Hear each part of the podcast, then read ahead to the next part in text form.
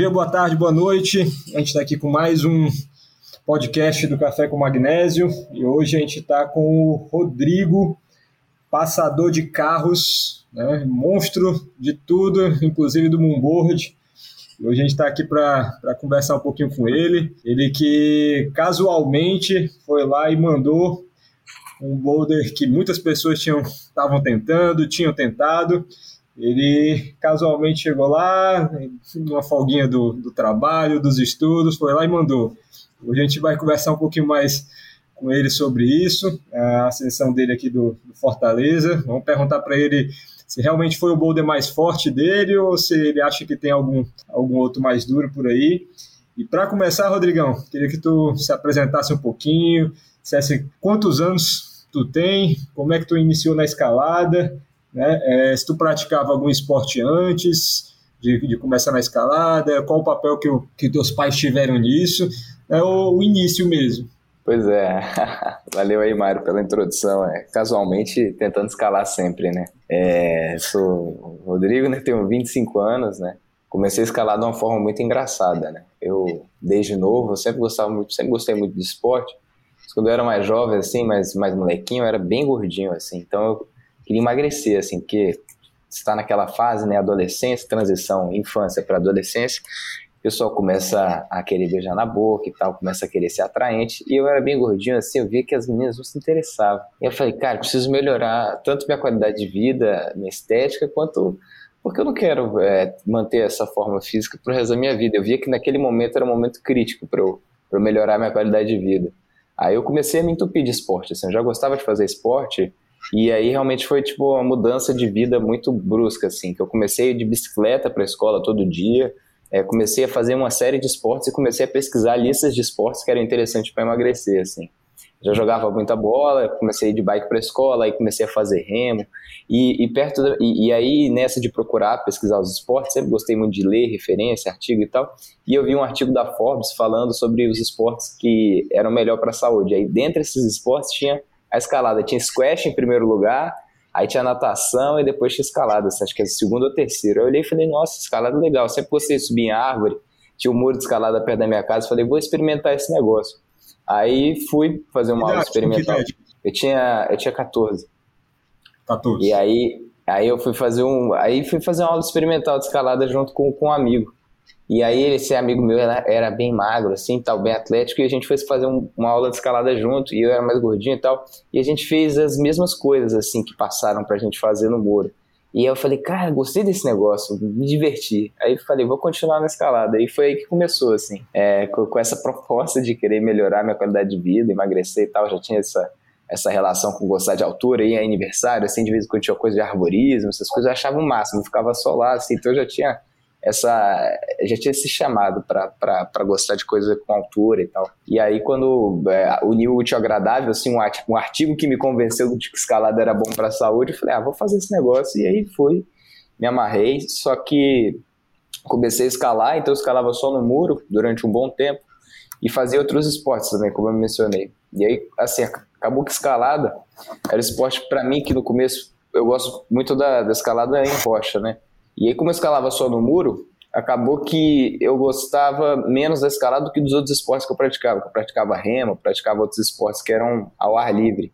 E aí a escalada ficou em meio que segundo plano, assim, e, e, eu parei de escalar um tempo, porque eu escalei uns seis meses, parei de escalar porque eu escalava só no muro. Então, aí parei, assim, fiquei uns seis meses sem escalar dessa fase que eu comecei. E aí, já no ensino médio, primeiro ano do ensino médio, quando tinha 15 anos, os amigos resolveram começar a escalada, eu fui com eles de novo. Aí escalei, fiz como se fosse uma aula experimental a segunda vez e falei, cara, eu gosto demais desse negócio, por que, que eu parei? Aí voltei. Eu, aí, desde então, eu parei e fiquei sem parar assim, na escalada. Aí viciei mesmo no esporte. Teve que ter um incentivo assim dos amigos para voltar naquela competição saudável. O motivo principal foi para pegar as menininhas. É, quase isso. É, eu sou bem sincero nesse ponto, assim, eu, eu, eu sou, sou, bem sincero, assim, não escondo essa, essa vergonha, não, mas foi, foi uma das coisas que me motivou né, quando eu comecei. Aí, é, deu certo, né? Cara, ficou meio esquisito, porque eu ia conversar com as moças, né? A mão toda arrebentada, assim, cheia de calo, toda estourada, aquela fase que você começa a escalar, né? E a mão ela fica toda aquela coisa bonita, sangrando, uns calos começando a aparecer no meio da mão. Era meio feio, assim, mas eu mergulhava, assim. Eu, não deu tanto certo, mas eu tava ficando feliz. Aí eu comecei a trocar uma coisa por outra. Assim, eu falei, ah, não, não tá dando muito certo com as meninas, mas eu gosto de abrir a mão desse jeito aqui. E, Rodrigão, é, nessa época, em quem tu. Tinha alguém que tu se inspirava, alguém que era uma referência para ti no esporte, seja lá fora ou então aqui no, no Brasil?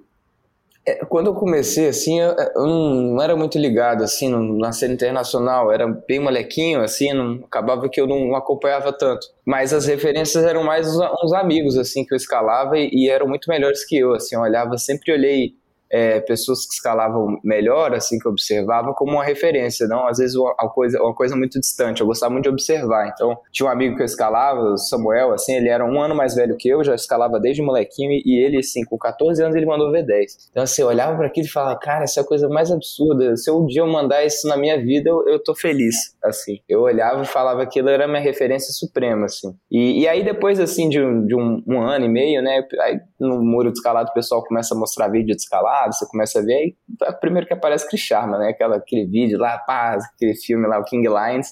Foi o primeiro filme que eu vi assim e falei, realmente, cara, esse esporte é muito legal. Então, o, o, o, quando eu comecei, assim, né, acho que Chris Sharma assim, foi o nome que apareceu, assim, falei, cara, isso é muito legal, esse negócio aí, bem estético, né, e, mas referências é, gerais, assim, era sempre uma pessoa que estava escalando ali com muro, comigo no muro, e eu via, assim, observava, falava, nossa, as pessoas escalam tão bem, é, e, e, tomava aquilo ali como referência, para tentar copiar o, o que a pessoa estava fazendo. Entendi. E essa meta aí do V10, tu bateu quando? É, eu bati quando eu tinha uns 17, eu acho que eu, eu tinha uns 17 anos, e foi, foi interessante, assim, porque às vezes picos de, de performance meu na escalada, eles estavam associados também com picos de estudo. Era uma coisa muito doida. Porque eu, eu precisava ter uma válvula de escape. Às vezes eu estava eu tava no final do ensino médio, aí estava aquela fase vestibular e tal, não sei o quê.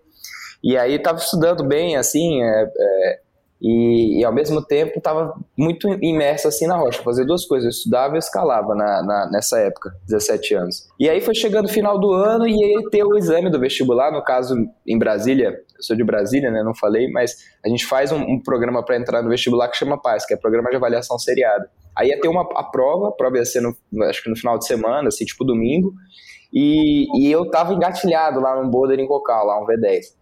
E aí eu, eu falei, cara, eu não vou conseguir fazer essa prova se eu não mandar esse, esse boulder. Eu vou ficar, vou, pensando, vou ficar pensando nele durante a prova. E aí foi engraçado que é, eu consegui um bonde com os amigos meus para ir do meio da semana, assim, e fui para lá, mandei o boulder, e aí eu consegui fazer a prova com a cabeça muito tranquila. então, assim, foi legal que eu fiz o primeiro V10, depois eu fiz o segundo, o terceiro, o quarto, foi tipo assim, em uma semana eu mandei quatro, assim, um grau que eu nunca tinha escalado. Então foi muito muito louco assim é, quando quando eu mandei assim, porque foi foi inesperado assim quando eu entrei no né, atingir essa meta, né? Quando eu comecei a escalar era. Eu queria, eu queria mandar um V10 até os 18 anos, assim, eu mandei um ano antes, então foi, foi bom para mim. Assim. E isso daí foi com quantos anos de, de, escalada? Então foi, foi 2017, tu começou com 14, é isso? Não, 2000, foi, eu tinha 17, Não, foi, foi, 2017. foi 2000 e, acho 2013, foi 2013. Aí eu comecei a escalar em 2010, né? Então foi três anos aí de, de escalada aí. Três anos, três anos tu, tu já tinha batido a tua meta. E, e aí nesse momento, tu definiu outra meta? Aí, aí foi meio que uma coisa assim que eu entendi, é, talvez não tenha entendido no primeiro, assim, mas eu entendi que escalar um grau, escalar uma meta era irrelevante, assim, o mais legal mesmo era você ter a questão de projetar, de achar algo que era difícil e tentar bater aquilo. Meio que depois daquilo ali, acho que foi por isso que eu mandei um V10, depois eu mandei outro, depois, porque eu, eu entendi mais a, a, questão do conceito da escalada difícil, não tanto um apego à graduação, mas a graduação é um mensurador ali para você chegar em algum lugar, mas é, ela não é um fim em si. Então eu, aí eu comecei a entender a busca pela sensação de superação. Então foi tipo assim, porque eu tinha esse estigma, né, o imaginário popular assim do grau, número, Aí quando eu cheguei lá, eu falei, nossa, isso aqui é, é só uma coisa, pode ser menos. Hoje em dia o Boda que eu mandei lá, que era V10, muita gente dá V, V9, V8, mas tinha aquela questão do, do grau, assim, que, que, que consome memória RAM na cabeça. Aí um pouco dissociando essas duas coisas facilitou, assim, para para entender o desafio que eu estava buscando. E aí acabou que quando eu atingi esse, a gente dobra, atingir a meta, a gente dobra a meta, né? Então pronto, a tua meta agora é mandar V20. É, é porque não, porque escalada é exponencial, né? Então às vezes assim, é, até fazendo os cálculos, né? Se você faz um V10 no V10, geralmente vira um V12. Então aí, aí subiu pro V12, né? Do V10 sobre V12. Aí vai ficando exponencial o negócio, né? Então não é uma correlação linear, né? Então, você vai, vai, vai adicionando de maneira diferente as graduações. Mas aí, sim, essa questão de grau ficou mais um apreço por determinadas linhas, assim. Às vezes eu, eu ficava de boulder, assim, eu queria achar um boulder que era difícil, que poucas pessoas tinham feito. A Cocal é muito grande, né? Então tem muito boulder. Então, assim, meu objetivo era achar aquelas linhas que eram muito difíceis, que às vezes alguém já tinha feito. E aí eu queria fazer ela para tentar, para falar, ah, por, que, que, eu, por que, que só poucas pessoas conseguem fazer isso? O que, que é a dificuldade? E, e me desafiar nessas linhas, assim, de, de superação de coisas que eram difíceis mesmo não do, de graus, assim, ah, quero fazer um, um grau, um boulder difícil com um grau acessível. Não, eu queria fazer um boulder fácil com um grau hard. Para mim é, era o que me motivava mais. Entendi. E, Rodrigão, o... tu passou por essa experiência aí e tu disse que quando já tinha alguns V10, tu chegou nessa conclusão, né? Agora, né, é aquela eterna briga ali, tua e do Linha, né, pelo primeiro lugar do, do board. Né? Tu consegue sentir Tu consegue sentir no moonboard um pouco dessa, dessa satisfação? Nossa, cara, eu sinto demais, assim, porque é a, é a sensação da superação da dificuldade, né? O moonboard, assim, é realmente revolucionário, eu acredito, assim, treinamento de escalada. Então, quando ele surgiu lá em Brasília, né, em 2018, na, na UBT, é, ele, ele trouxe de uma maneira muito simples a sensação que, que eu, outros escaladores, né, que buscava assim de executar algo realmente muito difícil, com poucos pontos de contato, com complexidade de movimentação. E aí acabou que, que essa competição saudável aí com linha foi, foi fantástico, assim, porque motivava a gente estar tá fazendo sempre o, o mais difícil que tinha pra gente para tentar passar o coleguinha, né? E o linha, o senhor linha competitivo como é, ele bitolou nessa competição e aí virou uma brincadeira muito engraçada, assim, que às vezes a gente estava compartilhando, tava, eu estava tava, na época eu estava na graduação, estava no estágio, e aí o Linha lá no trabalho dele mandando as listas, assim, de projetos do Moonboard, eu olhava assim, falava, nossa, quero mandar esse, esse. Então virou tipo uma sensação como próximo da rocha, assim, essa busca, tanto que tinham vários dias que às vezes estava ruim, assim, o clima para escalar em Cocal, em vez de ir para Cocal e tal, escalar, a gente ia para o Moonboard fazer uma session lá na, no muro mesmo e, e voltava felizão para casa, ah, mandei o projeto. Então, teve uma representação muito próxima do, do que, que era essa sensação da dificuldade. E, e, Rodrigo, tem uma coisa que acaba fazendo a gente evoluir, que é essa, essa competição, né? Tu falou um pouco dela com, com Linha. A Linha, ele mora um pouquinho longe de ti, né? Tem alguém perto de ti que tu consiga realmente treinar junto, competir saudavelmente, quase indo para pra, quase saindo do saudável, assim. Ou não, ou tu, tu acaba sendo o lobo solitário que vai e, e pronto. Ah, assim, é, o Linha a gente competia, escalava, brincava junto, porque eu morava em Brasília na época. Hoje em dia eu moro em Belo Horizonte e ele tá lá em Curitiba. E aí acaba que fica mais difícil, mas ele sempre tá enchendo meu saco, mandando print quando ele me passa lá no ranking pra, pra eu mandar alguma coisa. Fica lá me cutucando. Mas eu já falei que eu não tô mais, tô mais pilhado para chutar cachorro morto, então eu deixo ele a competição dele sozinho. Aqui em Belo Horizonte, assim, eu não, não vou muito, não vou para ginásio de escalada, mas assim tem, tem dois amigos que tem muro, tem, tem até um moonboard aqui em, em Belo Horizonte. E aí eu vou na casa deles escalar, né, no, no Tio Dan, no China, eles têm um moonboard lá, então de, de vez em quando tem um ou outro escalador lá, a gente escala junto, assim, mas também mais mas assim, sem, sem eh, pressão, sem competição, até assim, descontraído mesmo, que eu vou lá para desestressar, dar uma escalada de boa, e acaba que não, não tem tanto uma competição, não tem muita essa, essa necessidade por passar alguém. Uma coisa que eu estou sempre atento é observar, por exemplo, às vezes eu estou escalando um boulder e alguma pessoa até mais fraca que eu escala o boulder muito melhor que eu. E aí, para mim, isso se torna uma referência, assim. Eu, eu tenho muito essa questão de observar a execução dos movimentos. Então, se eu vejo que alguém escalou a mesma coisa que eu melhor, eu falo, nossa, isso eu tenho que aprender. Por mais que às vezes eu seja mais forte ou seja melhor, é, eu, busco assim, tipo, a minha competição é pela técnica, assim, eu compito comigo mesmo para tentar entender qual a melhor forma de escalar a, a, determinada linha. Então, assim, acaba que não, não tem tanto uma, uma competição aqui, uma, uma disputa saudável nesse sentido. E, Rodrigo, o que é que tu acha que foi determinante para que, que tu pudesse é, evoluir tanto? Né? Do, do V10 ali, agora né, já, já tem mandado V14, e relativamente pouco tempo também, né? Tu já começou com a idade né, maior. Não foi, por exemplo, com o Rô, que começou pivetinho, já começou com 14 anos, né? Então, o que é que tu acha que foi determinante para tu conseguir essa evolução? Ah, eu, eu acho assim que eu não tive muitas lesões é, ao longo da escalada, assim, eu acho que as pessoas quando treinam a escalada, começam a evoluir, elas começam a se lesionar muito. Eu tenho muitos amigos que começaram a escalar e realmente em pouco tempo estavam com a performance muito boa, mas faziam muito treino de uma maneira desconexa, muito treino campos, muito finger de uma maneira irracional e acabou que acumulou uma série de lesões. Então eu acho que hoje em dia se eu consigo escalar alguma coisa é por conta da nossa sustentabilidade de ter tido poucas lesões que eu sempre me motivei com a escalada e, e quando você tem uma lesão você se desmotiva muito. Então, assim, é, nesse longo prazo, né, não tem pouco tempo de escalada, né, já tenho aí 11 anos de escalada hoje em dia, então tem, tem maturidade também envolvida. É, a dedicação assim mental para mim escalada é algo que eu não tô eu não treino tanto mas eu penso muito em escalada na execução do movimento no mental no jogo jogo psicológico é escalada e, e desde quando eu, é, aquela questão, desde a época que eu fiz lá os meus primeiros V10, essa questão do jogo mental, eu, eu sempre trabalhei muito isso.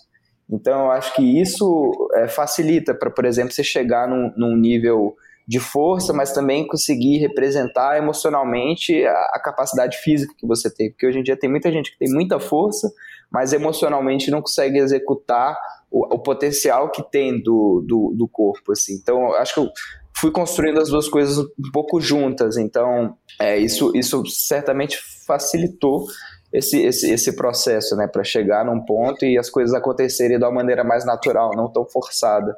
É, eu, é, é então, assim, de certa forma, eu entendo que o que foi positivo foi o fato de não ter lesionado muito e, e, o fato de ter construído o jogo mental e o jogo físico muito, muito juntos, assim, ao mesmo tempo. Então, é, dando essa, essa robustez para uma cadena acontecer de uma maneira mais fluida. E, e, e, essa questão de dissociação de grau e dificuldade. As pessoas, isso limita um pouco a escalada. As pessoas às vezes pensam em grau, não pensam em dificuldade. Então, eu sempre percorri a dificuldade. E aí, se você percorre a dificuldade, naturalmente vem o grau. Se você percorre o grau, às vezes você estagna, porque você está sempre buscando o grau, você não está buscando a superação do seu ponto de fraqueza. Então eu estava sempre tentando, às vezes dava um passo para frente, mas queria dar dois para trás para entender minhas dificuldades e aí meio que seguindo esse fluxo, assim, um passo para frente, dois para trás, aí depois dava três para frente, seguindo esse ciclo de, de retroalimentar o que, que para mim era difícil no momento. Então, esse conjunto de coisas. Né? Entendi. Tu, tu aí tu dissociou, né? O grau da dificuldade. Né? Sim. Trata como duas coisas diferentes. Eu, poucas pessoas que eu vejo fazem isso dessa forma. Achei impressionante. E outra, outra coisinha, é, tu disse que teve poucas lesões. Então quer dizer que tu teve lesões mesmo assim? Sim, tive, tive lesões. Assim, é, eu tive no começo da escalada, assim, tive uma lesão clássica, que é aquela lesão do dedo invertido, assim, que dá um estiramento, que, que é por conta do encurtamento, né, da, de, de do, dos dedos, do, do tendão. E aí tive uma lesãozinha, assim, ficou uns seis meses para curar, e aí eu fui escalando muito devagar. Ah, inclusive, quando eu mandei V10, foi eu voltando da, dessa lesão, assim, foi, foi legal. E, e isso, aí vem num ponto que para mim sempre foi muito marcante. Toda vez que eu lesionava e voltava de uma lesão, eu voltava escalando melhor e às vezes transcendia um grau para mim que era difícil. Porque é, desse processo de você reaprender é, como é que seu corpo interage com o meio, é, me dava uma maturidade de movimentação muito grande. Uma coisa que é marcante na minha escalada, eu quebrei o dedão do pé quatro vezes. O dedão. Então, se você pensa, um escalador que quebra o dedão do pé, cara, a escalada pisa o tempo todo, então eu tinha que reaprender a escalar. Eu quebrei o dedão do pé é, de diferentes formas, jogando bola descalço, é, uma vez caiu um banco de madeira muito pesado no meu dedão do pé. Eu fui arrastar um banco de madeira, o banco escorregou e caiu dentro meu, no, em cima do meu dedão do pé. Tava numa tripa de escalada, foi triste, tava bem, aí quebrou meu dedão do pé, foi terrível. E aí, enfim, é, só essa parte de, de ter essas lesões. Então, eu tive uma lesão de dedo, na verdade, umas duas lesões de dedo, assim tive essas quatro dedão do pé quebrado, que foram para mim o mais importante na, na, parte de aprender a pisar. Porque eu quebrei o dedo, quebrava o dedão do pé, então eu não conseguia usar sapato apertado. Então esse é um ponto, eu não consigo usar sapato apertado por conta disso. Só o sapato é meio folgado. E aí eu aprendi a pisar muito de lado, pisar de diferentes formas, usar diferentes partes do pé para pisar, ter diferentes consciências. Porque quando você machuca, é legal que assim, uma coisa que você percebe é, é, às vezes uma parte do corpo, um músculo, que você nunca teve consciência corporal, você começa a perceber que existe alguma coisa ali. Você toca numa coisa e alguma coisa dói, você fala, nossa, essa consciência corporal que eu nunca tinha tido. E aí, quando você lesiona, seu corpo joga, joga é, sangue, joga informação, seu, seu sistema neurológico fica mais atento para aquela região, para você ter mais cuidado, e você ganha consciências corporais ali que naturalmente você não teria se você não tivesse lesionado. Então, depois das lesões, eu voltava melhor. E, e isso foi, foi bem interessante, assim, de sempre foram grandes lições para mim. E, e, lesão de dedo é que eu nunca tive muito, assim, hoje em dia eu tenho a mão muito saudável, assim, pro, pro que eu escalo, assim, eu, eu abro, fecho sem, sem sentir dor, então isso é muito bom quando você vai escalar algo de agarras pequenas, é, enfim, facilita, assim, é, é, isso, isso, é, isso é muito positivo, assim, enxergo. Positivo e estranho, né? Um escalador que não sente dor na mão, aí é, é, é, porque eu treino pouco, aí é bom, né? Você treina pouco, aí você não fica se lesionando. As pessoas treinam tanto, aí, aí vão pra rocha com a mão cansada, aí se machucam. É, aí quando você treina pouco, você não tem tanto esse problema. Pois é, cara, é, o que eu tô ouvindo tu, tu, tu dizer, basicamente, é que tu já, nesse tempo, conseguiu né, evoluir, um, chegar numa performance tal, e é basicamente o mesmo perfil do, do que o os documentários das coisas que a gente escuta falar do Nathaniel Coleman, né? Que foi lá, pegou medalha de, de, de prata agora nas Olimpíadas e o próprio treinador dele, né? Algumas pessoas falam que ele, ele basicamente, se as pessoas estão treinando quatro, cinco vezes por semana, ele vai para dois treinos na semana e manda mais do que todo mundo lá, porque ele se atém ao que tu falou ele se atém não ao grau, mas sim à dificuldade dos movimentos. E sempre antes dele dar uma, duas, três entradas no boulder, ele fica parado, né? Só analisando, analisando, analisando a movimentação para só então entrar. Acho que é mais ou menos o, o perfil dessa, dessa conversa que a gente está tendo. Mas teve, um, teve uma pergunta que eu deixei passar aqui, cara, que acho que dá para entender muito sobre ti, com a resposta dela, que é por que geologia? Ah, é, eu fui fazer geologia por conta da escalada. Foi porque eu, eu, tava, eu tava assim, indo para Cocal, né? Então, assim, eu comecei a escalar 14 anos, aí ali com 16 anos eu comecei a ir pra rocha com os amigos, né? E aí eu ia escalar com a turma, e eu ficava vendo aquelas formações, aquelas rochas, por que que tinha de um lado da estrada, por que que a é, sumia do outro lado da estrada, eu ficava com essas dúvidas. As feições, as agarras que a gente pegava, a cor dos minerais que a gente usava como agarra. E eu ficava perguntando pro pessoal, eu era curioso, eu falava, cara, por que, que é assim? Por que, que tem desse lado? Por que, que não tem? E, pô, eu era um moleque, né? Então o pessoal, cala a boca, pô, só escala, fica se perguntando, se preocupando esse tipo de coisa. E aí, é, de tanto ter essas dúvidas, né? Eu falei, nossa, vou, acho, eu quero estudar esse negócio, gostava de química e tal.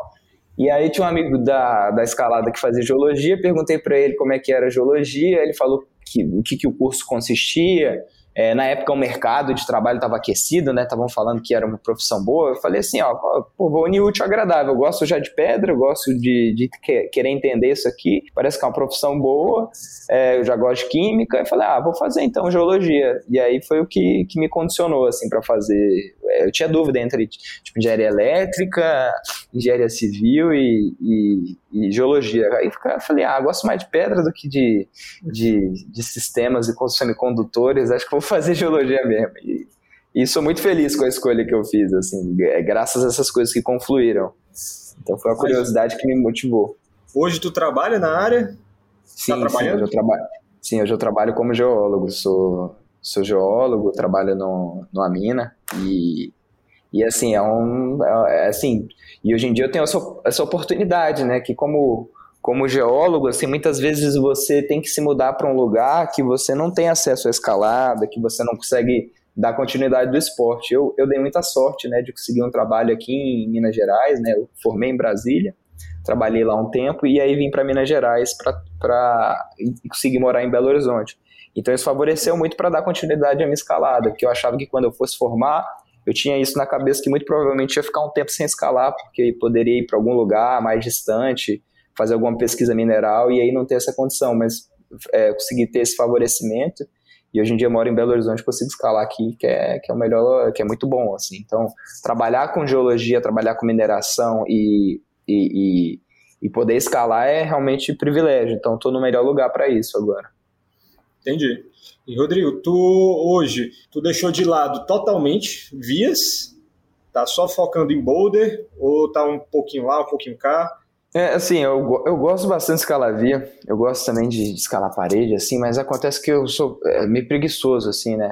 Aí, o que acontece também? Essa questão do, do, da especialização maior nos boulders, né? às vezes lá em Brasília eu estava fazendo. Isso vem da, da fase de, de, de, como eu comecei a escalar mesmo. Os bondes que eu tinha eram muito bonde para boulder, assim, é, e os meus amigos escalavam muito boulder, então acabava que eu escalava, escalava mais. E acaba que o boulder te permite escalar nos horários assim, mais aleatórios, assim. Às vezes você tem que trabalhar, você tem que estudar, e aí conseguir ir de noite, conseguir ir de manhãzinha, voltar, trabalhar de tarde. E aí isso acabou é, dando mais vazão para escalar mais boulder. E, e aí, em termos de clima, condição, você precisava de, de um clima não tão bom para conseguir performar bem. E aí acabei dedicando mais aos boulders. Hoje em dia, eu tô, tô escalando, esse ano eu escalei pouquíssimo, viu? Escalei quase nada, assim. É, você, você resumiu bem, assim, não, não dediquei nada para via. Mas tenho interesse em voltar a escalar mais umas vias, assim, porque eu acho incrível, assim, a, a motivação da via, mas eu sinto que é, para escalar bem via, eu preciso estar treinando mais, porque exige a questão da resistência, eu não tenho resistência tão fácil. Então eu precisaria estar me movimentando mais, indo escalar no ginásio. Hoje em dia, como eu não escalo no ginásio, vou só num board na casa de amigos, então você faz cinco, seis movimentos e para. E aí, essa questão de treinar resistência é uma coisa que eu não me dediquei, né? e, e, eu sinto que para escalar via tem que estar tá dando essa dedicação maior. Então, eu sinto que, assim, para me motivar a escalar via mesmo, eu teria que voltar para um, um ginásio, para uma academia. Senão é só ficar fazendo 10 moves e torando, que é o que acontece quando eu vou escalar. As poucas vezes que eu fui era isso, assim, escalava tinha força, mas não tinha resistência assim nenhuma. Então teria que voltar para um treino mais específico. Para treinar força para estar tá bem para os boulders é mais fácil. Você tem um fingerboard, que é o meu caso aqui, você bota carga, faz umas barras, faz 10 barras, acabou, entendeu? Você já tem ali o que você precisa de ATP para executar uma coisa difícil. Para via não, para via o, o, o, caminho é um pouco mais trabalhoso. Então eu tenho que é, pegar mais tempo para me dedicar a isso. Entendi. Mas, cara, é importante tu voltar logo aí, porque o, o Trotter ele apostou em ti. O último episódio que a gente fez, a gente estava conversando e cada eu, o Alex Mendes e ele, né, a gente cada um apostou em três pessoas para mandar um ZA. Ele apostou em ti como uma da, dos nomes dele. Então, se tu não, não voltar e não mandar um ZA logo, aí ele vai perder, cara. Ah, não, mas isso aí, é, isso aí rola demais, é só gastar tempo, assim. É só gastar tempo, assim, fazer. Dei um, há um tempo atrás eu dei um peguinha lá na comando, gostei lá, via legal, assim, tem uns, uns dois boulders bem legais, assim, a escalada é incrível. É uma questão de voltar. Agora tá chovendo muito, né, para escalar via, fica até um pouco pior. Tem um, um pico aqui em, em Belo Horizonte que dá pra escalar bem na época de chuva, em Vespasiano, mas acho que lá não tem os Mugrau, não. Na verdade tem, tem até a Santa Aline, né, que é a via que o Garrinha fez. Mas é, é via longa, né, de resisto, da preguiça. Achar uma cortinha, assim, que seja um boulder bem duro, assim, para fazer. Mas é, dá para dá pra mandar, assim, é, essa questão novamente do grau, né, a gente bota em caixinha, né, fala o grau é aquela coisa, a verdade é uma dificuldade, assim, é executar movimentos difíceis quando você vê você tá fazendo, né. E, sem muita falando, falando de dificuldade, é, as duas as duas coisas que eu não queria te deixar embora sem, sem conversar. Uma era como né, é, o, é o teu treino, como é que. Como, é, seja agora, tu tá dizendo que tá mais preguiçoso agora, mas pelo menos na época que ali o, o pré, pré-Fortaleza, pré alguns outros boulders ali, tu mandou alguns boulders ali lá na, da, dos gringos, né? Não, não dos gringos, mas alguns boulders que tiveram primeiras ascensões dos gringos lá, tu mandou também. É, mas assim, primeira coisa, antes disso, antes de falar de treino, é, quais foram os boulders mais hards realmente que tu, que tu já mandou? Na tua visão, sem, sem aí deixando a, ca, a caixinha do grau ali de fora, né, uhum. dificuldade mesmo. Quais foram os mais hards? É, essa é uma pergunta difícil, assim, que é porque às vezes acontece o seguinte, às vezes é, tem, tem linhas que você foca tanto, você concentra tanto, que aí quando você executa ela não é difícil. Às vezes tem linha que você tá desfocado, não tá, tá com a cabeça boa e às vezes sai muito difícil ali na hora. Eu confesso que eu tenho a memória ruim para lembrar esse tipo da dificuldade que foi. Eu sou um pouco poliano, eu lembro só das partes boas, eu não lembro do sofrimento. a, a, pessoas que estão comigo provavelmente vão lembrar mais do quanto eu sofri para mandar determinada linha. Na minha cabeça pareceu tudo muito bem, bom. É, assim, mas eu, eu, eu, destaco, assim, que de, de, linha difícil, assim, que, que para mim foi muito legal, que eu me concentrei muito para mandar, é, o, o, o Amnésia, que eu mandei recente, foi muito legal, assim, um, é um boulder muito... É, foi um boulder, né, aberto pelo Camargo, não sei nem que ano, se foi 2009, alguma coisa assim. E, e é um boulder, assim, muito intenso, são pequenas, né, é, machuca bastante, dói muito o boulder e, e, e, eu mandei lá até rápido, assim, então a, quando eu mandei ele, assim, eu nem muito acreditei, assim, porque foi, cara, eu escalei bem as partes e quando eu vi eu tinha feito a movimentação e tava mandando o boulder, foi, foi, foi bem surpreendente, assim, na hora. E, e, e, assim, lá em Cocal também teve vários boulders legais que eu, que eu já escalei, difíceis, que na hora foram duríssimos, né? E, e aí eu não consigo lembrar agora o nome deles, mas teve alguns é, que na hora eu falei, cara, como é que eu mandei esse negócio? Nem eu tava acreditando, assim. E, e é muito isso, assim, para mim a, a, questão de você escalar algo difícil é tipo você acessar um, um momento, assim. Aí, aí, toda vez que eu quero escalar algo difícil, eu tento acessar esse momento. Tipo assim, que, como é que minha cabeça tava, como é que meu corpo tava, minha respiração tava quando eu escalei aquela coisa ali que era difícil. Aí eu tento acessar isso. E às vezes isso se replica e várias cadenas acontecem quando eu tô mais ou menos nesse, nesse mindset, nesse flow, né? E aí é isso, é. O boulder, né, você precisa acessar isso muito rapidinho, assim, né? Um minuto e meio você, você pode desfocar já. Você, você faz um minuto e meio, você já desfoca, né? Então, esse foco orientado é, é importante. Mas eu pegaria, é, o, é o, o Amnésia, um boulder difícil, assim, bem legal, que eu escalei, consigo falar mais, mais próximo, assim, dos que eu mandei. É, o, o Fortaleza é muito legal também. Lá em Cocal tem uns boulders também, eu esqueço. Mas vamos, vamos falar do Fortaleza. Foram quantos dias lá? Foram dois dias. É, no, é, porque eu cheguei, assim, essa questão de treino, né? É, tipo assim, eu, eu, eu tava. Quando, antes de, de ir para lá, antes de ir para para Ubatuba, né? Esse ano eu queria conhecer muito lá, nunca tinha ido Ubatuba. E e eu tava tentando o boulder aqui em, em, em, Minas, que é o abrigo de ferro de baixo, né? Que é um boulder bem duro, assim mesmo. Você faz, tipo, você tem uma entrada que você faz um V9 barra 10, entra no V11 e faz um V12. E esse V12 já é duro. Então, esse boulder, eu tinha arrumado uns tiles muito profundos nesse boulder, assim, é, acho que umas três, é, um mês, quatro semanas antes de, de ir para Ubatuba. E aí eu tava com os tiles muito profundos, eu não conseguia nem treinar. Então, antes de ir pro Fortaleza, eu não tava nem treinando muito, assim, eu tava treinando na intensidade muito baixa, porque eu sentia muita dor no dedo, que eu tinha abrido, aberto esses tiles, eles estavam muito profundos. Então, antes de ir pro Fortaleza, eu não tava treinando tão intenso, assim, mas eu tava vindo uma sequência que eu tava tentando um boulder muito duro, que é esse do abrigo. Então, foi um tempo bom, assim, para recuperar minha pele e chegar bem, mas para chegar lá no Fortaleza, assim, eu tinha essa linha icônica e queria chegar lá bem. Então eu mentalizava muito, eu me via fazendo a movimentação, via os vídeos, ficava entendendo como é que pegava nas agarras, de qual ângulo e tal. Então quando eu cheguei lá, meio que parecia que eu já tinha entrado no boulder, assim. Então foi, foi muito bom que no primeiro dia que eu entrei, acho que no terceiro pega que eu dei, eu já caí no, no dinâmico, assim, eu bati e aí pendulei, assim, quase mandei e, e fiquei, assim, impressionado, assim, com o fato de ter chegado lá tão bem. E, e aí dei esse pega, depois dei mais dois pegas que não foram tão bons. E aí falei, não, tenho que parar, descansar. E no dia seguinte eu voltei e saiu no primeiro pega. Então foi, foi muito rápido, assim, para o boulder difícil que saiu mais rápido, assim, porque eu mentalizei, eu, eu trabalhei todo esse aspecto técnico é, e emocional da sensação de estar tá escalando o boulder, muitas vezes antes de escalar o boulder. Então acho que quando eu cheguei lá foi mais natural por conta disso, porque já tinha muito vídeo, tinha muita coisa, muita informação, e todo, todas essas informações visuais eu peguei e, e, trabalhei ela muito mais do que às vezes um treino específico. Então eu cheguei lá já muito querendo fazer ele como um foco assim da viagem, né? Uhum. então foi, foi natural assim escalar.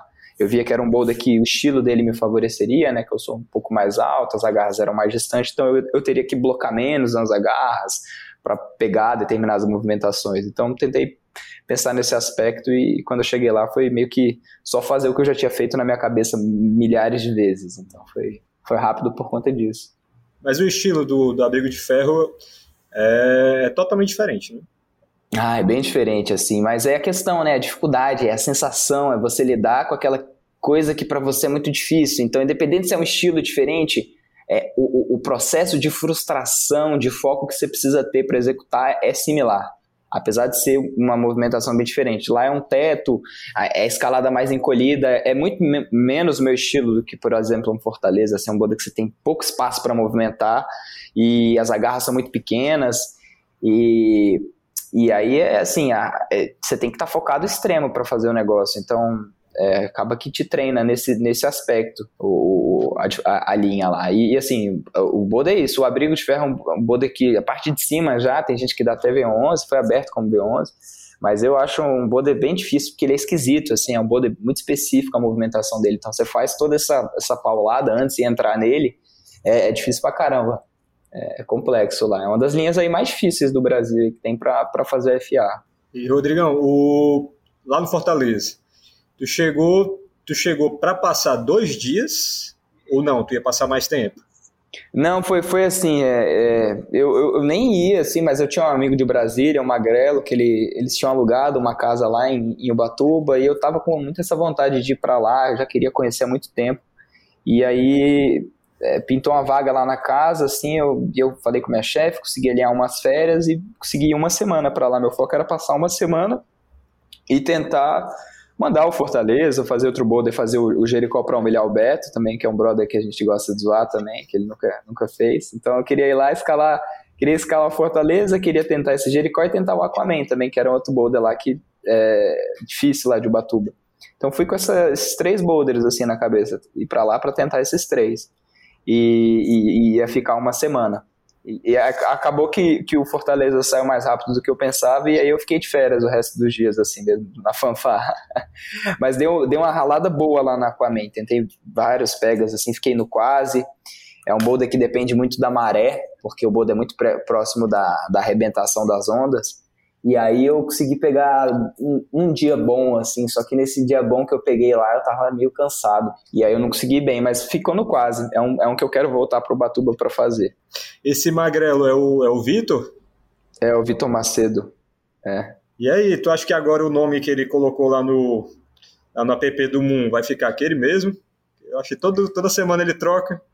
Ele troca os nomes, é? é? Toda semana ele troca. Agora, agora eu acho, eu acho que tá Magrioli Tríceps, alguma coisa assim. ah, ele, ele, é entusiasta do moonboard também. Ele gosta pra caramba do, do moonboard. toda, toda semana ele tá mudando. Ó. Eu espero que fique agora. e, cara, é... mas eu queria entender um pouquinho sobre Tu, tu tava entrando na, na no Fortaleza, foi para entrar nele, já conhecia. Tem, tem beta aí de Deus e o Mundo, que já é. nesse boulder. Mas, querendo ou não, era um boulder que tu nunca tinha entrado. Uhum. Aí tu foi pensando como, né? É, primeiro dia eu vou para me matar nele, para depois dar um dia de descanso e depois no terceiro eu tentar. Aí tu se sentiu tão bem que no segundo tu já foi, desistiu de dar mais pegas no, no primeiro para rasgar logo uhum. tudo no, no, segundo dia e tentar uma a cadena.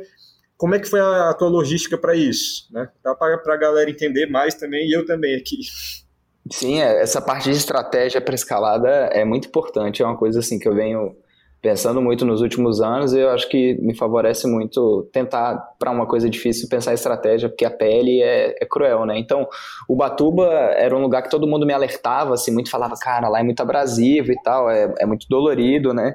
E eu já tinha isso na cabeça, então eu, eu pensava que eu não ia ter muitos, muitos dias para poder dar pegas bons do Boda, então eu sabia que eu tinha que ser objetivo e, e, pragmático ali na execução dos movimentos. Então, uma coisa que eu fiz foi, assim, pensar no primeiro dia, quero achar todas as agarras, achar a movimentação, é, é ver como é que são. Então, fui de corda, né, no boulder, desci lá de corda, escovei todas as agarras, vi o tamanho das agarras, vi como é que eu teria que pegar nelas. E, e, isso já me deu uma noção, assim, por conta do repertório, né, de escalada, das coisas que eu já fiz, de o quanto de força, mais ou menos, que eu ia ter que fazer para cada movimentação. O, o, a surpresa positiva foi que, na minha cabeça, o que eu tinha mentalizado para as agarras era que elas eram muito menores. Então, quando eu cheguei lá e vi o tamanho das agarras, deu aquele alívio de falar, caramba, agarras são um pouco melhor do que eu tinha imaginado. Então, isso já falei, acho que eu consigo dar um pega bom hoje. No primeiro dia, eu achei que não ia conseguir, achei que eu ia ter que entender mais para outros dias tentar. Então, no primeiro dia, eu entendi que, que eu ia conseguir me movimentar bem no boulder. E movimentando bem, eu falei, ah, vou tentar. Então, assim, o que me surpreendeu foi que no terceiro pega eu já dei um pega realmente muito bom. E, e eu, mas eu entendi também que se eu continuasse no primeiro dia tentando dar tudo para mandar no primeiro dia, eu poderia não mandar e me cansar para outros dias. Eu falei, eu dei uma quantidade de pegas pequena e falei é, para não ficar cansado e vi que no dia seguinte eu conseguiria dar um pega bom. Então no primeiro dia eu acho que eu dei cinco pegas assim e aí falei, ah, parei. Pessoal, não vai, não vai entrar mais. Falei, não, agora já não vou regredir, já entendi que não ia estar tá bom e aí me guardei para o dia seguinte. Aí no dia seguinte, é, o pessoal foi escalar, assim, e aí que acontece?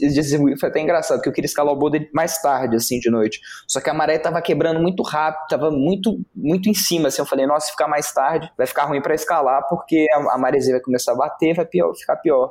E aí eu escalei o boulder tipo umas 7 horas, 6 e meia da tarde, assim, pouco depois do sol baixar porque a, a arrebentação já estava quebrando, então eu meio que com pressa, assim, já para para tentar pegar o resquício do dia e, e, aí conseguir focar, me concentrar e, saiu assim no primeiro pega do, do, segundo dia. Então foi, foi mais ou menos isso que aconteceu, essa, essa logística de entender a estratégia de quando o meu corpo ia estar tá bem, de quando as condições iam estar tá mais favoráveis, de entender esse tipo de coisa, é, esse conjunto de fatores, né? Então pele, fator emocional, clima, é, como é que você linka essas coisas, e isso é uma maturidade que com o tempo você vai pegando, né? É, não é rápido assim, é como o surfista que sabe ler o mar ali para pegar a onda certa, você quando tem mais experiência, você sabe, começa a tentar entender essas estratégias que estão além da sua força, além do quanto você treinou, é, é você pegar o momento. E às vezes você não consegue pegar o momento. é isso daí que tu falou, tem tanto a ver com, com o tipo de rocha, né? Eu imagino que lá seja um granito, granito mesmo, né? É, é, uma, um, um, um granitoide, né? O geólogo sendo chato, né? Mas... Mas eu imagino que tenha, tu tenha levado em conta o tipo da rocha, né? O, ali a, a, o que o pessoal falou sobre a, a, maré também, e principal, o teu grau de, de cansaço, né? É. Tanto cansaço né, a pele, né, comida, como também o cansaço do, dos, dos, tendões mesmo. Imagino que não tenha sido tão uma carga tão grande em cima do teu corpo como um todo, mas mais em cima do, dos tendões mesmo, porque é um, um boulder não é um boulder muito longo, né, uhum. mas bem constante, né? É, é, é, você tem que executar tudo muito bem executado, né? Muito técnico, assim, assim. Você pensa às vezes uma linha, que você acha que é muita força, são regletes, mas regletes é nada mais é do que você posicionar seu centro de massa da melhor maneira possível. E isso é, requer não só o quanto você está apertando na mão, mas o quanto você está transicionando entre um movimento e outro. Isso é mais importante num boulder de reglete. Mais do que você pegar nas agarras, é como você passa entre um movimento e outro. Isso vai determinar se você vai taiar ou não. Como você chega na garra, quantos ajustes você dá na mão. Então, é, tentar pensar nisso, assim, eu preciso escalar esse boulder, mas eu preciso pegar nas agarras e eu não posso ajustar minha mão. Se eu ajustar minha mão, eu rasgo o dedo ou eu vou escapar. Então você tem que ser muito preciso no que você vai fazer. Então esse senso de execução é, é determinante, assim, para para fazer uma escalada. E, e, lá eu, eu fui com isso, assim, muito afiado para tentar ter o, máximo de aproveitamento nisso. Entendi. E, Rodrigão, tu sempre foi o cara que se auto-treinou Ou tu teve a ajuda de alguém no, no começo, até mesmo mais recente? É, assim, eu sempre gostei de, como eu mencionei, eu gostava muito de ler artigo e tal, de, de tentar entender o que estava sendo feito no mundo, assim, de, de treinamento. Então, eu sempre estava eu brinco que escalador é um, é um, peladeiro mais orientado, né? Aquele cara que quer jogar pelada no final de semana, mas ao mesmo tempo quer se comparar com o Cristiano Ronaldo. A gente falha muito nisso, por, por isso muita gente se lesiona.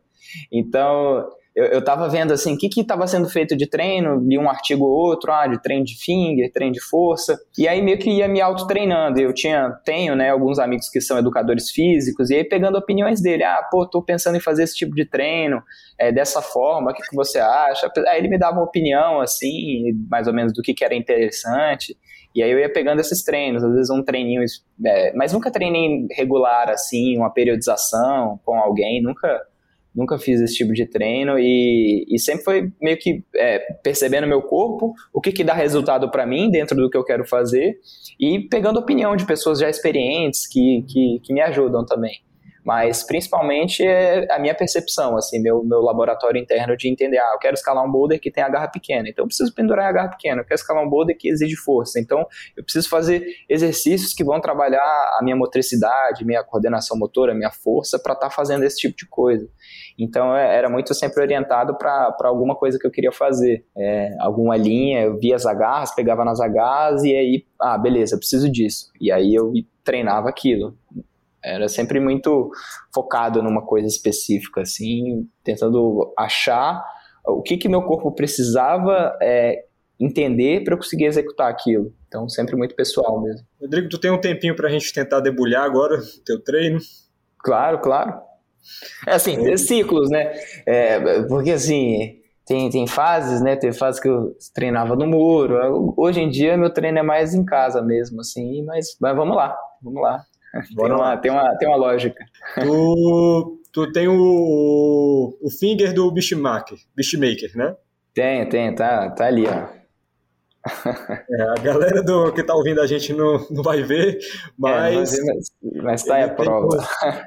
ele tem, acabou de mostrar aqui o finger dele. Aí quando tu diz que tu treina em casa, né? Isso daí é sazonal, é uma época que tu tá, tá treinando mais em casa, mas tem uma época que tu vai mais pro pro, pro Moon na casa do, do, do tio Dan, de outras pessoas, e tem uma época que tu vai buscar ir mais pro ginásio para desenvolver um pouquinho mais de, de resistência ali. Né? Sim. É, a, gente, a gente consegue dividir teu treino nessas três fases ou não? Tem mais? Isso, é, tudo, isso tudo é tudo mesclado, na verdade? É, é um pouco mesclado. Agora que você mencionou esse, esses aspectos, eu até lembrei uma, uma coisa que eu fiz um pouco antes de ir para Ubatuba para escalar e tal. Quando eu vou fazer antes de trip, é, por exemplo, agora, tá, o clima não tá muito bom, tá chovendo muito, não tá bom para escalada. E aí eu, eu, eu, tento focar mais em um, num treino de finger de carga, assim, que é, agora é, não tô botando tanta carga, mas é basicamente finger com suspensões rápidas para treinar a força máxima de mão, assim. Então, são diferentes protocolos, né? Você tem protocolos assim de uma suspensão de uma mão só, e você tem protocolos que você bota com as duas mãos e vai adicionando carga. E, Mas, assim, e aí qual que tu faz? Qual que tu faz agora? Não dá pra gente pegar e falar do, do passado. Focar Sim. só no, no que tu faz agora, só pra galera ter, um, ter uma ideia. Tu tá no, no com um, um braço ou com os dois braços? Eu faço. Agora mesmo eu tô fazendo só com o braço, porque eu, porque eu fui para Melho Verde. Eu tive umas férias que eu fui para lá também, fiquei tentando uns treinos difíceis, mas não mandei nada, eu levei só espanco.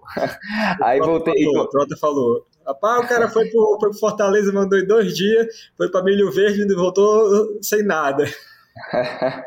pois é, tentei lá, porque também é, foi, foi legal, assim, que eu fiquei tentando os boulders mais difíceis que tinham sido abertos, assim, tentei um pouquinho de cada para balizar a dificuldade. Ele botou a culpa na, na, na temperatura, né? Ele disse que estava muito quente e realmente foi na, na pior época. É, tava, não tava bom, assim, não peguei nenhum dia que tava muito bom, até escalando de noite mesmo, e eu também tava É, tava trabalhando um pouco também, trabalhava de dia e ia para aula de noite, e aí acabou que não, não consegui mandar, mas foi bem bacana, assim, para entender a dificuldade. Sinto que se voltar lá no, na temporada e tal, dá para mandar, mas enfim.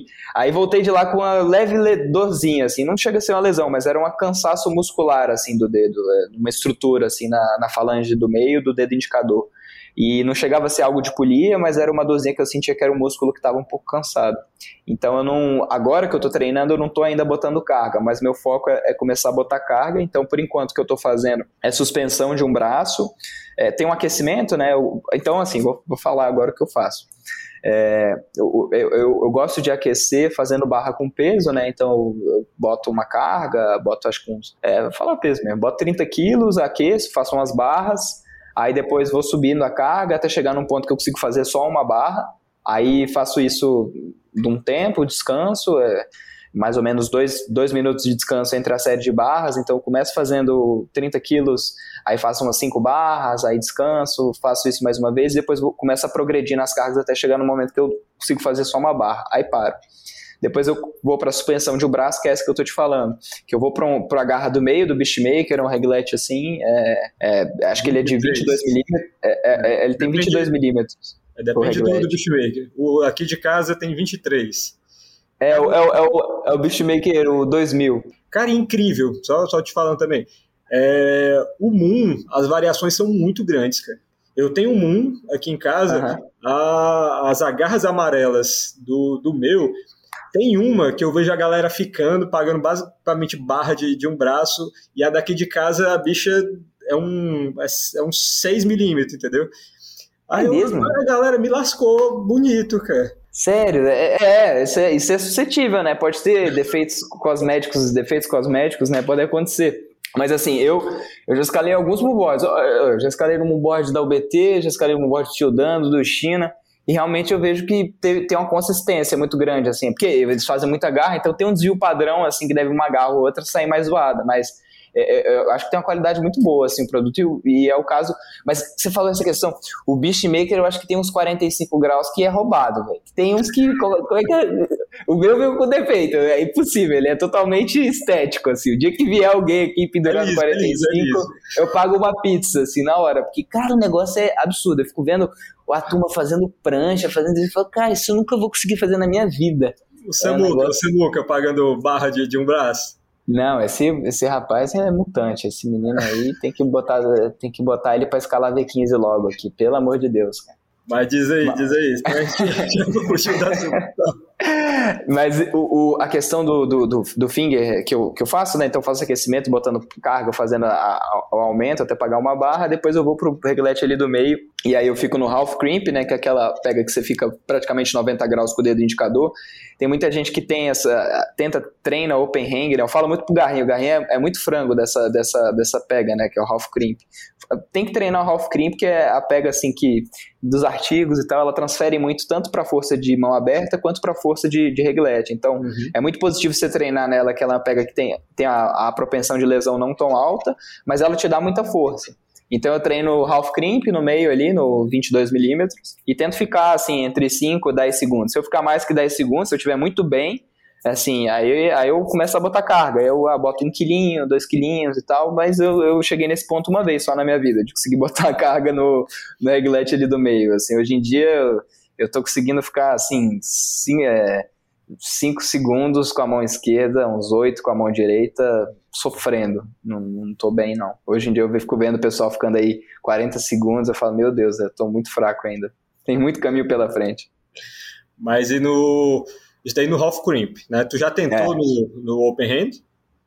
Eu não treino muito open hang. Eu tô começando, na verdade, tô começando a, a, treinar agora, assim, fazer umas suspensões. Aí eu tô fazendo de tridedo. Aí eu penduro de tridedo e tento ficar no open hang. Mas também não fico muito tempo, não. Fico 3 segundos, 4 segundos, com, com os três dedos, os três dedos principais e, e open hang, sem o mindinho. Porque aí com o mindinho eu gosto de treinar a, a, a consciência motora da, do half crimp. Aí com para treinar open hang eu treino só com três dedos.